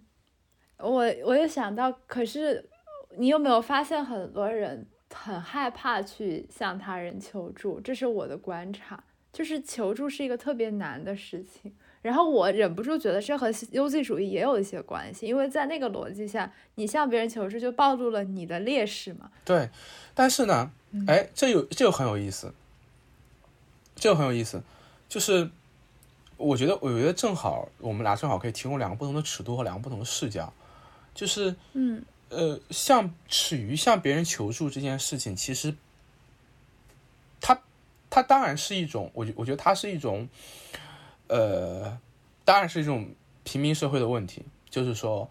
人人都该对自己的社会、自己的生活负责。你看这句话听起来多耳熟，对吧？你经常可以在咪蒙的文章里面看到这句话，对，然后，对对对，人人都该为自己的生活负责。这句话其实有点那种 micro bullshit，就是那种大道理那种。那种感觉，那当然是吧，在一个好的社会里面，人人都可以为自己的生活负责，但其实往往是不能的。但接受了这套逻辑的人，就会耻于向别人求助。我想接着刚才我们那个方法说的，就是比如说我们这些，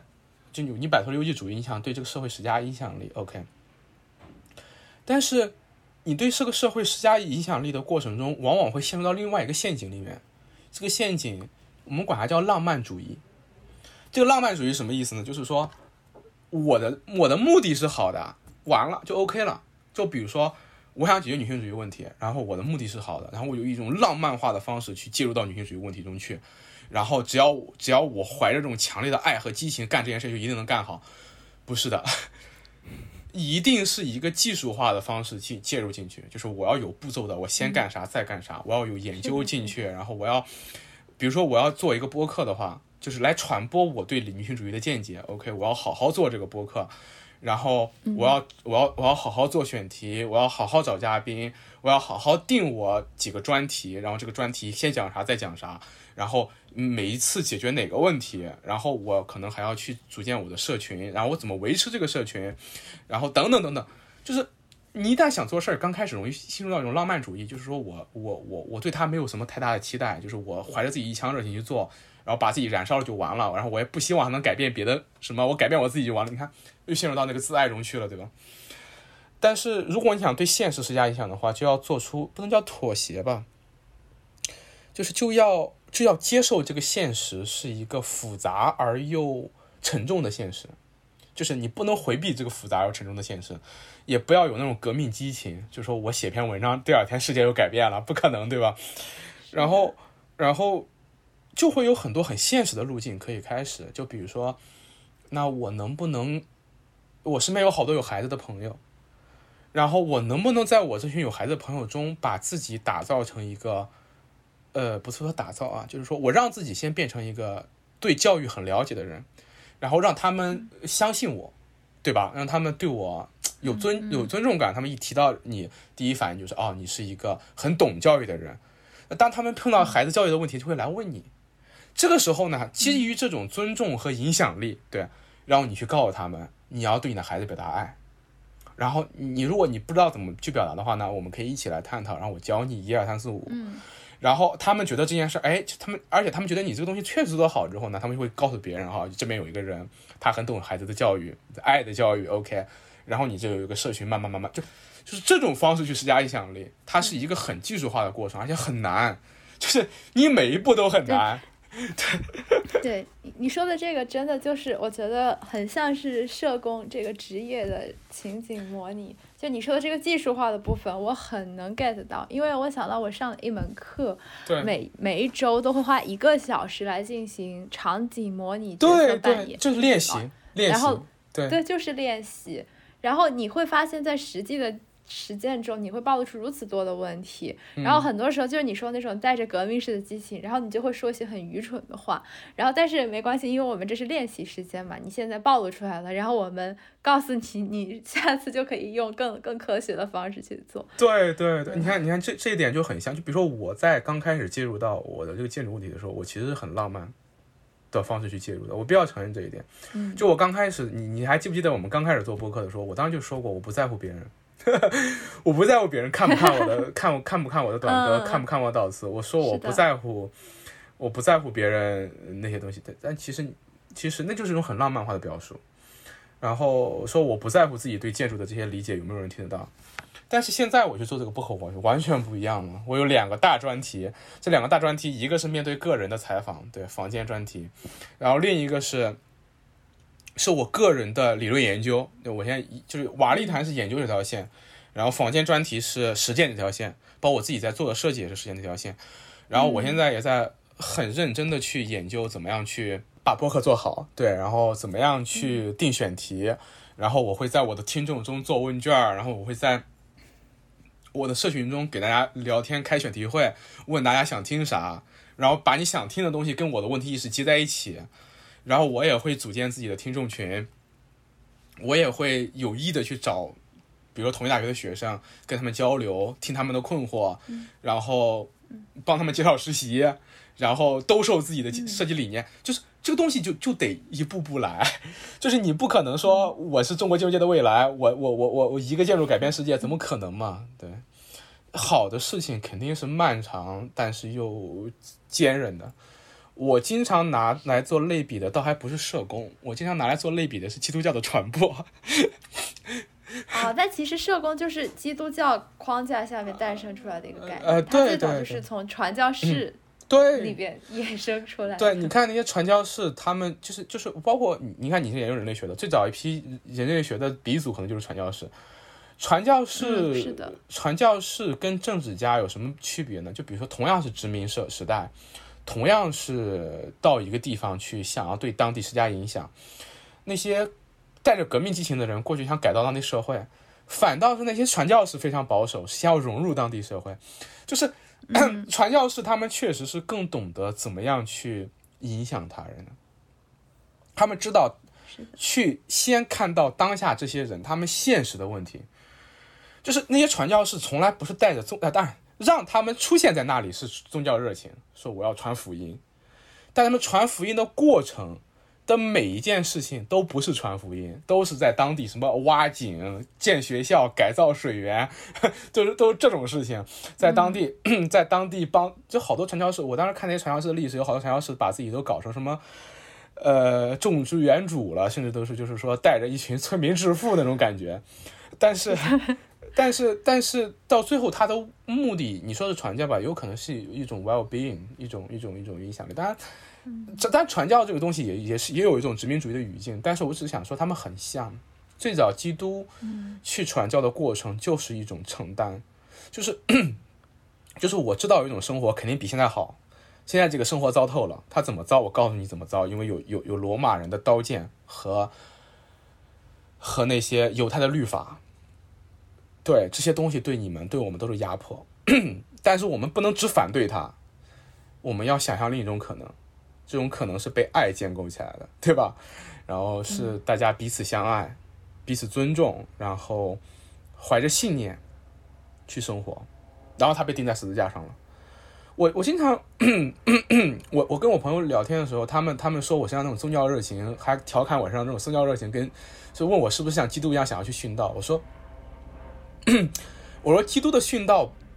基督拯救世界，并不是被钉上那十字架上那一刻就直接完成了，他不是的。基督为世界承担，是他被钉上十字架的时候，被圣保罗、圣彼得给看到了，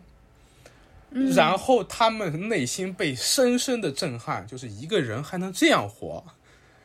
一个人可以为了自己心中的理想被钉上十字架，而且那么的淡然和坦然。这种信念可以强到这种地步，所以保罗和彼得也被钉在十字架上了，一个在埃及，一个在罗马，对吧？嗯，但是他们就把这种精神给传递下去了嘛。每一个被钉上十字架的人都被别人看到了，这种看到本身是一种很强的力量。这种看到是是一种信念，一种信念是说我对那种好的生活的可能性有一种至死不渝的信念。就我享受，就是我可能看不到那一天，嗯，但是我相信那一天会到来。那种信念之强，基督教向我们证明了一次，就它变成了一个这样的宗教，对吧？全世界三分之一的人信它。当然，基督教后来也变成了一个系统化的宗教，有了教会，教会又变成了另外的犹太犹太律法。当然，这个我们不谈了，这也是我从来不去教会的原因吧。但是，嗯，但是，但是这条路径。是完全有可能再来一次的，就有没有一次重新的回归呢？有没有有有没有一种对信念的重新的回归呢？有一天人们发现这个优绩主义的社会它不 work，功利主义的社会它不 work，它不能给我们带来 well being，它会让我们痛苦，它会让我们卷到自己都知道自己在卷，但还是忍不下来，它会让我们卷到自己知道自己就是一个机器，但是还是停不下来。就那种时刻，让我们深深的无力，觉得自己的自由丧失了。但是，爱告诉我们，你永远、永远有机会做选择，你永远有机会变得自由。它只关乎信念，而这种信念，它确实不是那么简单能获得的。它不是说我今天跟你唠叨叨半天，听了这期播客你就有信念了，怎么可能嘛，对吧？这种信念肯定是，就就我个人来说，我获得这种信念，我首先我很运气很好。其次是我有身边，我身边有这种人，给了我那种巨大的冲击。就是我那个朋友，他让我看到，我操，一个人原来他在社会体系中是这样的，他可以过得很好，就他可以可以在咨询行业中有自己的一席之地，可以在那种功利主义的逻辑下获得财务自由，他完全可以获得这一切，但他不要，他背上电脑，一个人，一个包，一条狗。远走他乡，就为了实现自己相信的东西，然后那种淡然、那种坦然、那种、那种、那种、那种、那种、那种强大的信念感，他觉得这个时代有很多问题，他是有责任的。就是这种、这种、这种精英自觉，我管它叫精英自觉吧。OK，我觉得这是个褒义词。这种精英自觉给了我极大震撼。我说哇，一个人还能这样火呢？那我是不是也可以试一试？一个低配版的，对吧？那我就试试呗。嗯，因为我还年轻，我也不会损失什么，而且我觉得还挺好的，那我就试试。然后我这么试了之后，说不定就有一个人看到我之后也这么试试。我觉得这是另外一种信念的传递的方式，而这种传递方式一定是通过，不是通过说教得来的，一定是那种人和人在一起，他看到了另外一个人的承担。然后也自己这么去做，我觉得这个也很社工，对，这个也很社工，也很社工，对。然后，包括我自己现在，我跟我身边这些朋友，我们的这套逻辑也是这样的嘛，为彼此承担，然后在沙漠中建一个绿洲，这个东西在我看来是，是是是是是，是真正能够支撑我们走下去的一个一个一个很重要的东西。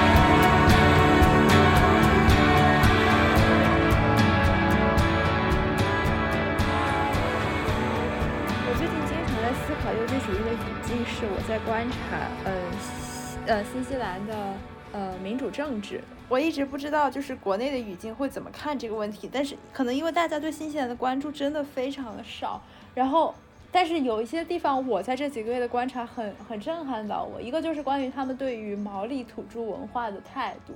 然后啊，对，可能这个就是最主要的一点，就是因为这几年从上世纪七十年代以来，就是当时发生了很剧烈的几场社会的。大规模的抗议，因为因为英国人过来之后拿走了原来毛利人的土地，而且是以很残暴的方式拿走的。在毛利人一直没有反抗，但到上世纪七十年代的时候，呃，终于有毛利人站出来说我们要为我们要讨这个历史的债。然后从那时候开始，就这个国家就越来越觉得我们要进行一种集体式的赎罪。然后呃，大家是形成了这种共识的，可是具体怎么做？又有很多的纷争，然后到了今天，就是一方面中间偏左的党派，呃，在不遗余力的，甚至可能是中中立以及中间偏左的社会力量，都在不遗余力的去保护和宣扬毛利文化。然后你看到越来越多的双语标牌，然后呃，越来越多的地方要去学毛利语，然后呃，越来越多的毛利节日变成公共假日等等。但另一方面，就是更多的。那些呃中间往右的所有光光谱下的所有人都觉得你们只是在浪费纳税人的钱，做一些无意义的事，然后他们会觉得现在毛利人成了呃比白人还要高的社会地位的存在，然后然后就引发了那些极右的思潮嘛。然后我我让我觉得很困惑的是，就是作为移民本身你也是少数族裔，你也是弱势群体，可是我观察到的移民都是站在右边的那一派的，然后他们都不理解，觉得。然后，然后就有一些中国人在嘲讽，说什么现在新西兰就要变成毛利国了，大家快跑吧，以后这里说英语都没用了。然后大部分的中国人是以这样的态度来看这个，让在我看来有一种非常了不起的这种立赎罪，就是对殖民史赎罪。我觉得在世界上没有几个国家能做到像新西兰这个地步的。我觉得这东西跟另外一个东西有关啊，就是。呃，其实也没什么，也没什么。我我我我我，当然我也我也只是一说啊。我觉得跟我们这个这边的文化，当然肯定很大有很大关系。首先，我们的儒家文化圈里面，我们有那种宗主国的那种所谓的宗主国的骄傲，就是它是一个。但你知道，所以说这就是我很悲观的一点。我我我也只能在这跟你说啊，就是嗯嗯，就是我总觉得啊，一个民族如果不经历点儿。那种就是你不犯一一场大错，你是很难吸取教教训的。就是就是这么说这么说一个人，我们都觉得有点过。就是说这个人如果不犯个大错，他可能不会有教训。但是就觉得觉得这样说有点有点有点武断。而且可就是可能呃，我们之前在谈优绩主义的时候，也有一个我很想谈的问题，也是我在思考为什么他们会产生这种态度。我觉得一方面是沙文主义的。那一面，然后另一方面是我在想，就是很多人他们会，他们可以把自己的对其他的一些民族的鄙夷正当化，他们会说，呃。世界上没有其他民族像我们汉族人那么重视教育，没有像我们勤勤劳勇敢重视教育。对，这种叙事太……然后我就发现，教育和知识是我们文化里边两个很尖锐的东西，就是它，它在我们的那个，就是如果你给我们的文化画一个，他擅长什么，不擅长什么，然后这个东西是会尖锐突出的可怕。而而很多民族，他们和我们是不一样的，但是我们无法去理解那种不一样背后的逻辑。我们就在想，怎么会有家长不鼓励孩子多读知识呢？我，怎么会有人觉得，呃，就比如说举一个很具体的例子，有人觉得，呃，我们要去做一个小组 presentation，然后有一个人忽然在那天请假说，因为我姑姑要过生日，我要去陪她。然后一个中国人就在想，怎么会有这种人啊？然后另外那个文化的人可能会想，怎么会有这种姑姑过生日都不去，只为了一个小组作业的人啊？然后就这个文化冲突真的特别的尖锐。然后我我我一直在想，我们这些就又回到优绩主义那个话题上，就是我们在优绩主义里面看到它好的那个部分，是我们真的是一群很有求知欲的人，然后这些求知欲促使我们做出了很多的好的事情。可是可是为什么我们无法去理解？如果要从我们的逻辑里边去讲，我在想怎么讲一个故事，怎么去讲一个有一些文化，他就是觉得我们不需要在学校里边才能达成我们人生的至高殿堂。我发现我自己其实讲不出来，因为我自己也无法完全的说服我自己。然后，可能如果我的小组作业的同学他在那天忽然就消失了，说要去他姑姑的生日的时候，我也会生气。这个时候我该怎么想？这也是我还很难受的一个点。就一方面，我本能的觉得是不对的。可是，如果这个事情摊到我身上，有个具体的场景，我可能和那些我所鄙夷的人是做出一样的反应。对，你看，我觉得这一点非常有意思。就什么时候开始，我们开始对一个 presentation 的呃重视要大于对家庭的重视。嗯，我觉对对对对对，包括还那还还有一些可能的分片是我们这个文化中那些对对家庭的重视，就就是我们这个文化中很多人也要面临这个这个这个这个这个这个这个分裂的，就是说我的家庭还是还是还是我的我的我的我的能叫事业吗？或者说能叫优绩主义链条上那个东西？嗯，对对对。你觉就我们我们先把那个请你放放放一边你觉得我们在后面这后者中遇到的挣扎多吗？就是说，就这种，我觉得我你说什么？就是就是说，在我们平时生活中，就我们见到的这些人中，就会会，我觉得不多，因为我们特别果断的就把就把优绩主义链条之外的东西都舍弃了呀。哎，对，我觉得很有意思。呃，我还真见过一些。这种探讨，尤其是在你看，就我觉得可能还是跟视视角不一样。嗯，但二本学生已经是很强的卷入到优绩主义中的这个东西里面去了。我想说的是，比这个更更那个一点，就是我强烈推荐一部电影。这部电影跟跟今天的这个优绩主义的话题非常相关，叫《第一次的离别》。我不知道你看没看过。没有，好的，我要看。他是我，我首先要推荐一下这部电影。对，这这一段你可以保留。对，就是他是好，他是什么呢？他是一部维吾尔语的维吾尔，就是讲维吾尔讲新疆和维吾尔族故事的电影。然后它是一个汉族的，呃，新疆的汉族人拍的。然后他的拍摄是采用一种半纪录片半故事的方法，就是所有都是素人演员，然后大量的是生活镜头。但是他呢？可能就是对现实有所修饰，但是它整体呈现了一个被剪辑出来的故事。这个故事我可以就大概就没没有什么好剧透的，大概讲的就是说一个维吾尔小男孩的呃童年，然后他跟一个小女孩关系特别好，那个小女孩要跟他分别了，那小女孩要跟他分别是因为他要去县城读书了。但是这个故事呢，是一个很简单的故事，但是它里面，我认为它的手法很动人。它描述那个小男孩在农村生活的状态，包括跟那个小羊的关系啊等等。嗯。但是我我我推荐这部电影的原因，还有我个人私心，我觉得它是用一种很克制的手法去呈现了很多当地的社会问题，就多了我就不说了。对，嗯，很克制的手法表现呈现了当地很多的社会主是不社会问题，包括语言问题、民族问题、文化问题等等等等，很克制。而且，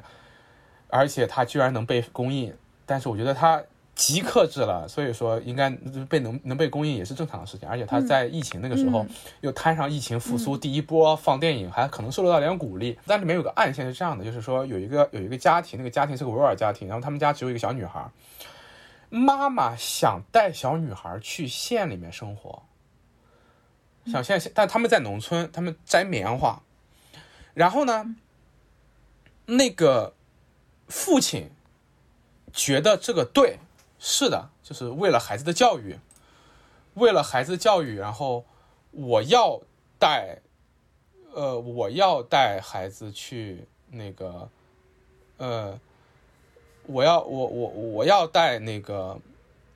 就是怎么说？为了教育，我是应该这样做。那个教育其实就是某种优绩主义吧，但其实也没那么极端了。就为了教育，我是应该这样做。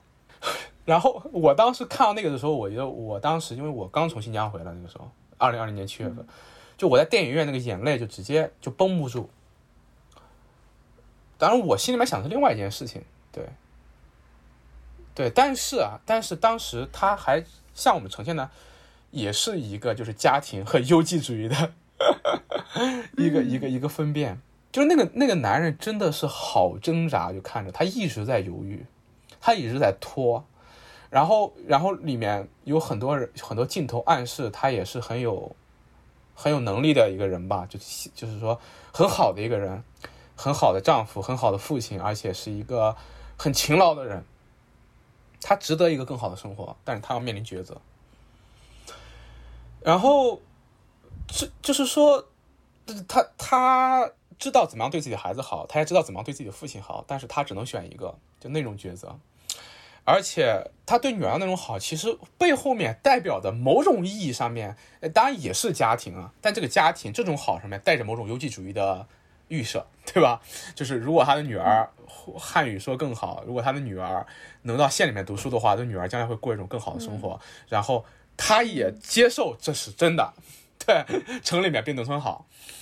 哎呀，但是在我们这些研究农村的人看来是很简单一句话了，对，城市化。当时我我当时就跟我朋友说，就每个研究农村问题的人都该把这部电影好好看一遍。就是城市化真的不是一个数字，咔从这边变到那边，不是这样的，是几百万、几千万个这样的家庭啊，而且这个东西很具体的，就很具体的，就是我觉得这种力量，这种力量是一种，你不能说对优绩主义的天然对优绩主义的天然反抗，我觉得它是一种很本能的东西，很本能的东西，然后。就是我们其实每个人内心里面都潜意识里面知道优绩主义的问题，就会让我们丧失爱欲嘛。就再引用一下韩炳哲的话，让我们变得冷血无情嘛，让我们变得像一个机器一样嘛。然后就像你和我说的那样，就是我们会觉得那个回去陪他姑姑的人，也会觉得他不，也会觉得不爽嘛，对吧？就那种不爽出现在我们心里面的时候，我们还会惊讶于自己怎么变成这么一个冷血的人了。嗯嗯，但但但但这就是优绩主义可怕的地方，这是优绩主义可怕的地方，它太有吸引力了，它是一种诱惑，而这种诱惑它它可以追溯到撒旦给那个亚当夏娃苹果，对吧？它可以追溯到那个时候，这是这是人类人类面临的很漫长的一个诱惑。很漫长的一个诱惑，但是呢，我觉得希望就在于这个诱惑几千年前就有，到现在我们不也没有完全被这个诱惑征服啊。虽然优绩主义这么厉害，对吧？但我们人类社会也没有被它征服。你看，还会有一个人愿意在自己姑姑上学的这个过生日时候就陪自己姑姑。我相信你那位朋友也不会是一个原始人，对吧？他肯定也是一个，对吧？嗯，对，是受优绩主义某种程度上影响的，大家也会这样。哎，这里其实我要引用一句《论语》里面话，你看我这么喜欢《论语》，孔子怎么说？孔子说：“礼失求诸也。”礼失求诸也。嗯嗯嗯。他说这个礼恰恰不是优绩主义那种礼，那种生活方式。他说这个礼礼失，他说这个礼崩乐坏，恰恰是工具理性宰制的社会带来的礼崩乐坏。嗯嗯嗯，为什么呢？因为人太文明了嘛，人太在乎于社会那套规矩，而忘了自己内心的那些东西了。那些充沛的感情被被拿掉的时候，我们还能去找去去去干嘛呢？礼失求诸野吗？在那些不被优绩主义在在在在那些被所谓的被认为落后的地方，去寻找那些人身上的充沛的感情和本能和热情和。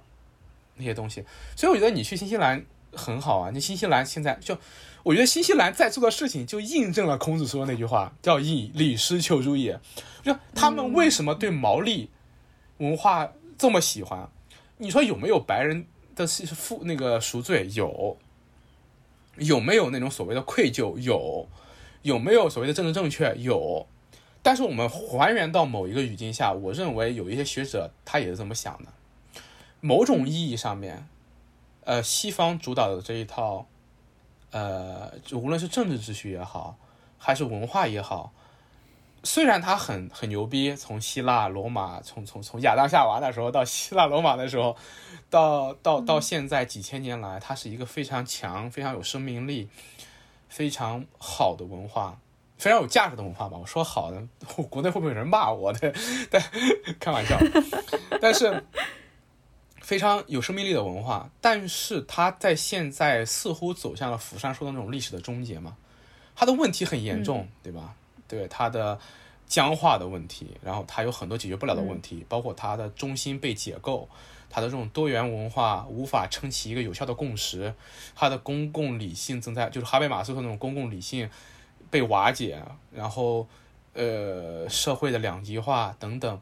就是西方社会面临这个问题，而且比我们更早嘛，对吧？他们在二战前就开始面临这些问题，在十九世纪就面临这个问题，然后就经历了二战，二战打成那样，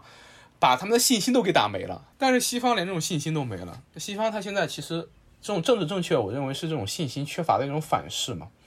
他对自己很没有信心，然后他也处在于一个就像功功利主义和优绩主义带来的礼崩乐坏的时代，就是他们过去所重现的那些价值正在迅速的瓦解。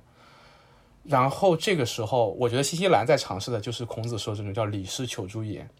就是我们失去了这种活力，我们的政治也好，我们的文化也好，呃，因为过去的这种。这种这种这种膨胀和这种盲目的那那种膨胀进行下的扩张，呃，殖民化的扩张，和整个经在经历了后现代的自我质疑、自我反思，就变成了一个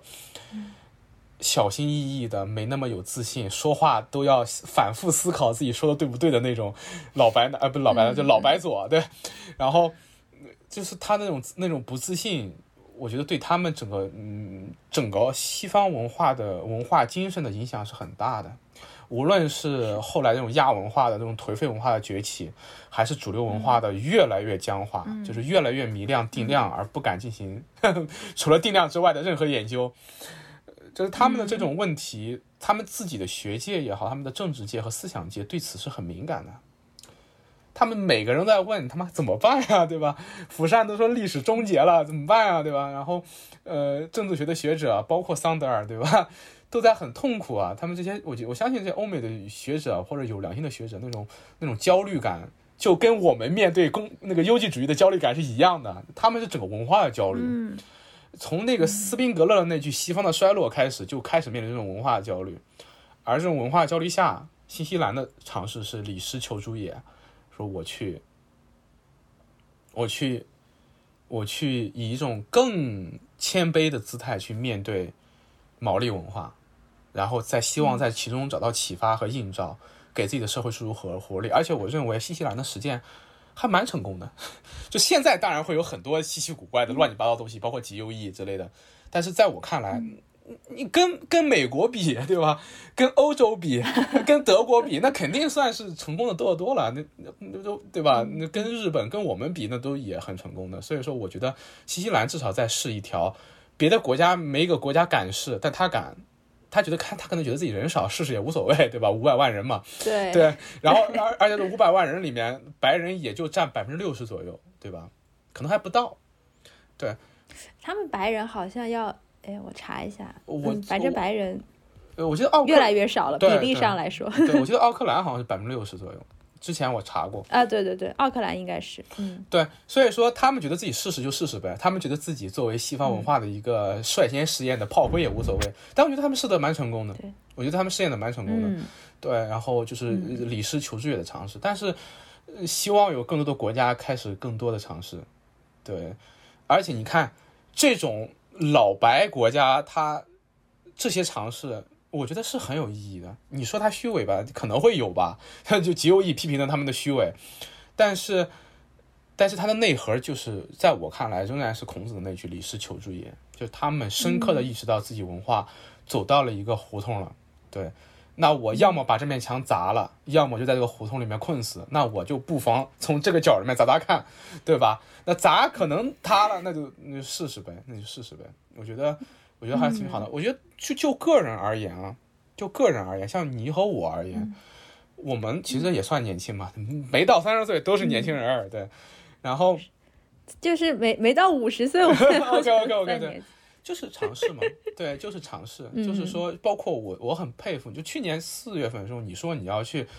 把这个新闻工作给扔掉去做社工，当然，我觉得这个尝试在我看来本来就是一个，首先在我看来当然很激进的一个尝试。我还记得我当时给你第一次录播客的时候，我提到了一个一本书，叫那个维特根斯坦的《天才之为责任》，那个东西也很基督教了。基督徒很强调一点，就是你不能浪费你的禀赋。这个跟我们今天讲的优绩主义也很有关系，就是说有另外一个视角。我们现在所有人都在去争那些东西，我们都希望自己变得更富裕，希望自己生活生生生活地位变得更高，希望自己去去到更更和和平安定的地方。然后我们希望通过各种手段让自己变得更高、更强、更美。嗯，那个东西似乎成了目的，就是更高、更强、更美、更富裕、更安静、更平和的生活。但在过去，这些东西不是目的。这些东西是你实现一个更高目的的手段。那个更高目的是什么呢？是 well being，是 goodness，嗯，是是是是是是是让这个社会变得更美好。如果如果让我们说的俗一点的话，但是天才之为责任就这么一个视角，就是如果你有禀赋，如果你有一个别人没有的东西，你要意识到这是一种责任。那我就要好好利用它。优绩主义恰恰是把这个责任拿掉之后，放出了一匹脱缰野马。没有了那个目的之后，大家只能卷手段。那手段变成了目的，你就只你就只能卷吗？对吧？而恰恰在这个时候，获得那份平和的方式，就是突然意识到，我确实有很多东西是比别人好的。对，然后然后然后我换一个视角，把这些东西。不看成一个心安理得的东西，而看成一种责任。嗯，对。然后我受过更好的教育，所以我要用它来做些什么呢？然后我有一门别人没有的手艺，那我可不可以用它来帮助别人？我会盖房子，你不会。我有两个视角，一个视角是我通过盖房子这个东西我狂赚钱，还有一个方式是我用它来帮一个不会盖房子的人盖一栋房子，让他生活变得也像我一样好。这听起来很理想主义啊，但只是我用一种很浪漫化的方式表述它。但是呢，这在我看来是我自己某种意义上转换视角，从优绩主义中脱离开来的一个方式，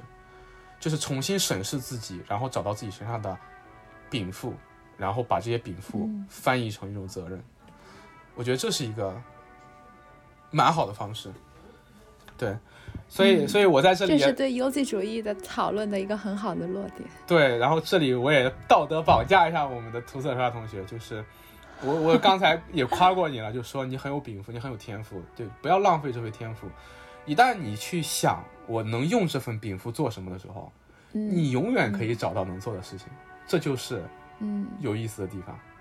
对，这是最有意思的地方。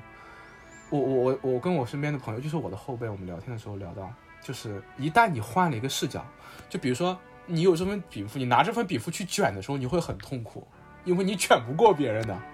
但是，一旦你换一个视角，这这这我这份禀赋能够帮到谁，那能帮的人可太多了。对，你能卷赢的人很少啊，不对，